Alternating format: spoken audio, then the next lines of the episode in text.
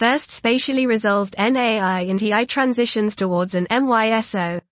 Finding new traces for the gaseous star, disk interface, by Evgenia Koumpia et al. With steady observational advances, the formation of massive stars is being understood in more detail. Numerical models are converging on a scenario where accretion disks play a key role.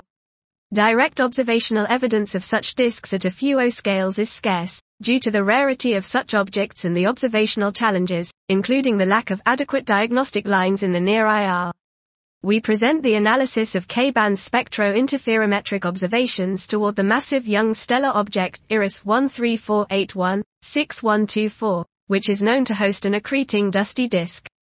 Using gravity on the VLTI, we trace the crucial au-scales of the warm inner interface between the star and the accretion dusty disk. We detect and spatially resolve the Na I doublet and EI transitions towards an object of this class for the first time.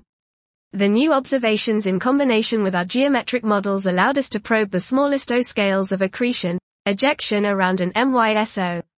We find that Na I originates in the disk at smaller radii than the dust disk and is more compact than any of the other spatially resolved diagnostics, bridge gamma, HEI, and CO. Our findings suggest that Na I can be a new powerful diagnostic line in tracing the warm star, disk accreting interface of forming, massive, stars, while the similarities between He-I and bridge gamma point towards an accretion, ejection origin of He-I. This was, first spatially resolved Na I and He-I transitions towards an MYSO.